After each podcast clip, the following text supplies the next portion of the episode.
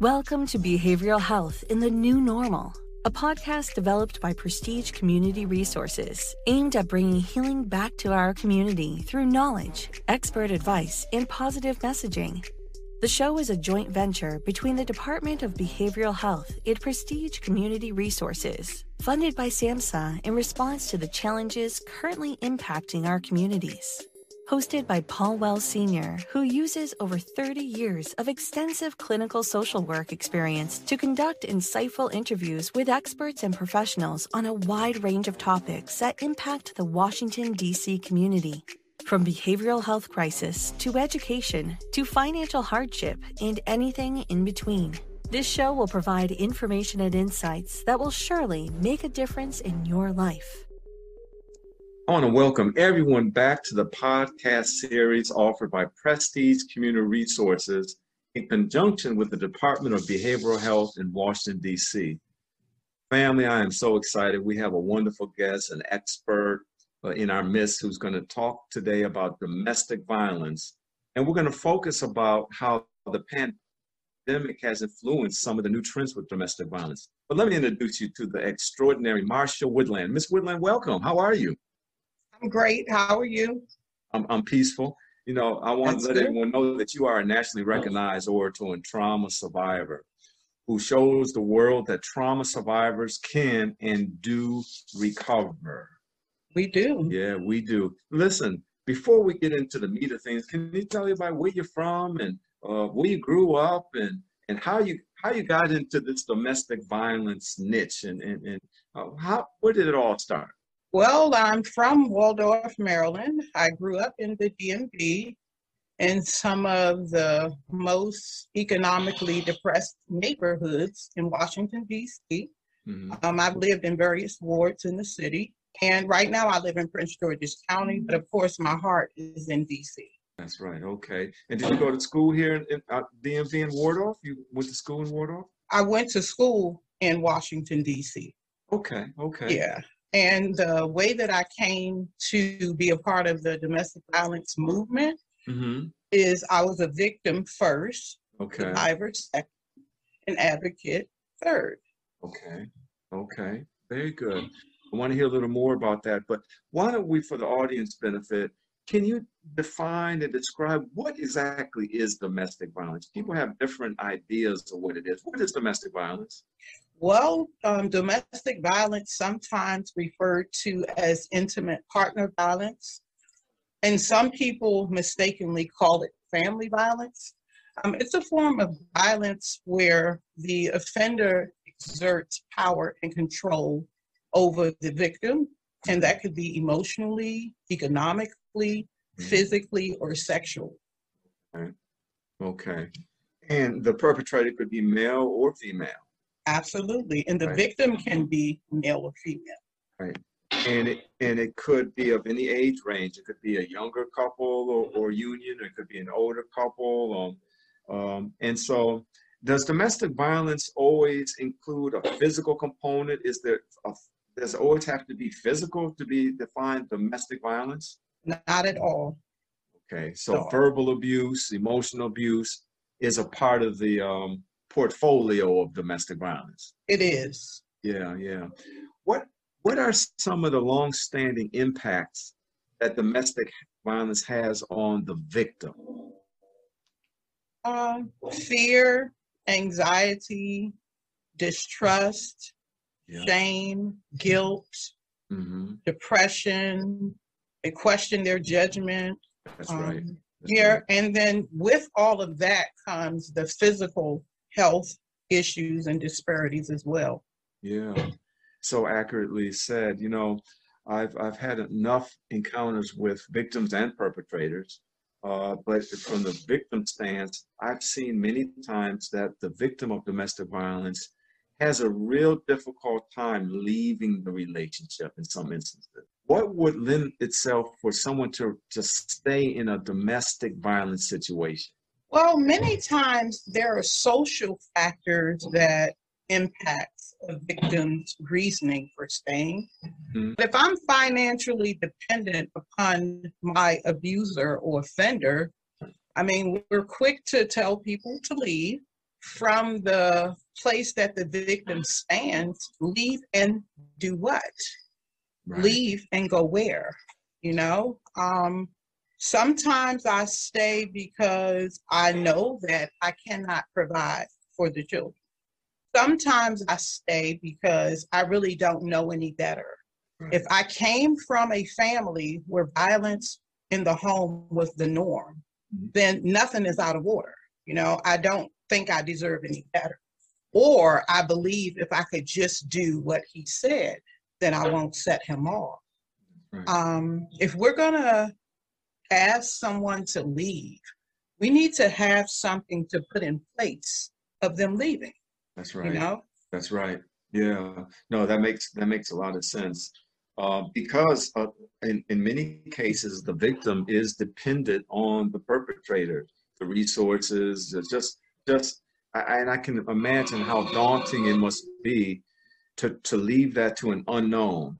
Um, where do I go from here, and how do I uh, protect my children? And wow. Now, I, did I hear you correctly when you said that the women can be perpetrators of domestic violence against men. We don't hear that too often. Yeah, but it's true. And the reason why we don't hear it so often is because of, you know, sexism and stereotypes. Men are less likely to report domestic violence than women are. Yes. hmm hmm And when they do report it, I would imagine it's really difficult, Yeah. you know, because of the stereotype. Now we know the pandemic, I'm sure, has influenced uh, in some way. What what has been the impact of the pandemic on domestic violence trends, and what does the data say? Data on domestic violence, it's tight-lipped. And I believe it's for funding purposes, political purposes, and things of that nature. That's not information you will be able to just go and easily find. You have to dig, dig, dig for the data. Okay. However, the way the pandemic with domestic violence is a pandemic within a pandemic. Mm, That's what some experts are saying. yeah. And ironically, instead of the numbers going up as far as calls, they're actually going down.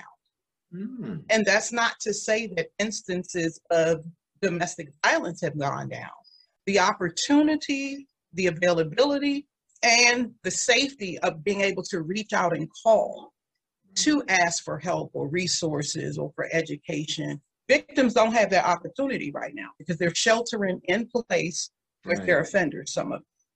So, yeah, So- so calls are going down. In some cases, they're almost like a hostage to the situation. There really is no exit. Um, the resources aren't readily available, and we already know that's just across all systems. Just trying to uh, access resources has been uh, very uh, difficult because of the pandemic, and and um, you know it limits how many people can get access and the resources available. Um, that's interesting that the reports of domestic violence or the requests for support have decreased during the pandemic. I never would have even thought that. What can we do? Um, I think if I had to pick one thing, it would be to effectively safety plan with victims, people who are already in the system for domestic violence. Mhm, Of mhm. course, we want to prevent domestic violence from occurring ever, but for people who have already been impacted by it, safety planning is key. Yes, absolutely. Yeah. Can you can you share with us, and, and, and hopefully you can, what was the the moment or the the circumstance that allowed you to break free, you specifically, from a domestic violence situation? Well, there were some other social factors that kept me going back to that abusive Mm. relationship. No. Okay. And once I addressed that social issue, Right. I became stronger Okay. and um, I could think more clearly. Okay. And I was surrounded by the right people. Can you imagine if the pandemic was active at that time, how that might have um, dictated your your exit plan? Would it would it have had an impact? Do you think? Oh, absolutely. I would have been less likely to leave right at that time had I been in a pandemic. Wow. wow. And at the time that I left, I didn't have a safety plan. Um, I wasn't sure what was going to happen. Mm-hmm. At that time, I think my faith was stronger than it had ever been before. And I felt confident that the people who got it placed in my life, yeah. that they were going to be with me no matter what. Yeah. And mm. so I walked out with the clothes on my back mm. because they would hold my stuff hostage, my purse, everything. And I, I just, I had had enough. Yeah. You know, yeah. one lick too many upside my head, and I had become the abuser because I ended up throwing a big pot of spaghetti sauce, hot spaghetti sauce, Goodness. on this person with no yeah. clothes on. And I was like, I can't go down this path. Oh, no. and, and and I left. They yes. tell me in treatment that recovery begins once you make a decision. And so it sounds like that moment uh, uh, you when you made a decision, you know what, I'm not going to live like this anymore. I can't tolerate living like this anymore. Began your journey in a recovery because there's a recovery process, I imagine, that you have to undergo when you've left the domestic violence situation and try to reclaim your sense of self, right? Yes. Because domestic violence, I'm sure, stripped you of a lot of uh, uh, characteristics and components that you need to navigate life just just just uh, one thing I can think of maybe is just confidence. I need confidence in that navigate life. If I'm not confident, how can I accomplish certain tasks that are in front of me? And so, what does the recovery experience look like for someone who's been the victim of domestic violence? I know it's different in various person to person, but generally, what what was the most helpful course of recovery? Well, for one, for providers and family members who are trying to support a survivor of domestic violence mm-hmm. in rebuilding their lives, um, it is very important not to allow your help to be coercive or manipulative or judgmental. Um, we don't want to experience power and control in recovery like we did during abuse. You know, your help should not seek to control me. Mm-hmm. Collaborate with me. Share the power with me. Don't make me do anything. Don't make me go to a safe house in order to get a protective order. Right. Don't right. make my safe housing be dependent upon me getting a protective order. And a lot of times that's what stops victims from even going through with the process. Mm-hmm, mm-hmm, yeah. Now, if if we uh, recognize or sense that a loved one, a family member of ours, or a co-worker or a neighbor is being subjected to, to uh, domestic violence, what would be some of the signs that we might notice? Um, you know, it's my neighbor. She might have a black eye, or you might. How do you, how can you pick up if someone you know is being violated in that way? Well, one of the glaring signs is if you have someone who is generally in touch with you on a regular basis, you guys hang out together, do things together, and that abruptly stops, especially when they get involved with a new person. Okay. If you notice that they're not able to go anywhere or do anything yeah. absent of this person. Yep. You know, those are two very glaring signs. And then one that I've always found present in the relationships that I've had with domestic violence, when they're in a hurry to block you down. Look at that. You know, you don't even get a chance to get to know them and they're already in love. Yep, yep, I get it. Yeah. Yeah. No, red yeah. flags, red flags, red flags. Yeah, no, that's important. I hope the audience really took note of some of those things. Listen, in closing, are there re- resources available right now uh, to anyone who might have a need to uh, uh, depart from a domestic violence situation? And if so, what are some of those resources? Well, buildingbridges4u.org, that's my nonprofit organization. We have okay. some emergency funding um, right now. So that's Building Bridges, the number four, letter U dot org. The DC Coalition Against Domestic Violence, that's a major resource. The National Network to End Domestic Violence, that's another great resource, Okay. as well as loveisrespect.org. Loveisrespect.org. Mhm. Okay. Now I know when people get a chance to view this podcast and listen to my podcast, they might want to reach out to you more directly or make some kind of contact with you and your organization. What's the best way to reach you? What's your contact information? Well, they can reach me from the contact section of my website. Okay. So the website, or they could send an email to info, I-N-F-O, at buildingbridges, the number four, letter U dot org. Well, I want to salute you, Marsha Woodland, for your your commitment uh, to those who are suffering and being victimized uh, through domestic violence. And, it's remarkable your story. I'm sure when you shared with those who you work with specifically, it, it's empowering. Your transparency is really, uh, you know, again, remarkable, and I'm sure helps move a person from point A to point B. We thank you for joining us today.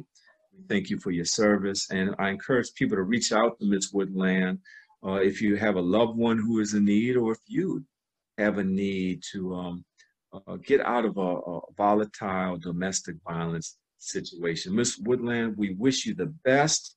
And to our audience, if you want more information about who we are at Prestige, please visit our website at prestigecommunityresources.org. Thank you for joining us today. It has been a pleasure. Until next time, stay safe, stay well.